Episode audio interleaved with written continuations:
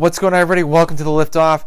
So today's episode, I kind of want to talk about uh, being consistent. Um, last week, I didn't do an episode of the Liftoff, which I do apologize for, um, because I really didn't think I had anything um, that was good for you guys for that week. But I realized that, you know, just like training in the gym and podcasting, you need to be consistent to get to the goals that you want to hit. So, uh, my main goal was to hit a thousand downloads with this podcast, and shockingly, I already hit it uh, a couple weeks ago.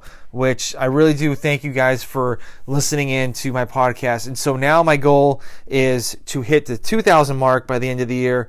So I'm hoping I can get that, but I need to be consistent uh, with every single episode a week, you know, doing the lift off on Monday and then doing the interviews on Tuesdays. So um, I'm going to try to make an effort to, you know, tell you more about my life or things that are going on and also being consistent in the gym as well. So um, there have been a couple days like I have to work out super early in the morning, like get up at 4:30 just to get to the gym at 5:30 to train and then go to work because if I don't do that time, I'd have to do from 8 p.m. to 10 p.m., which, you know, sometimes I can get high blood sugar or low blood sugar after dinner.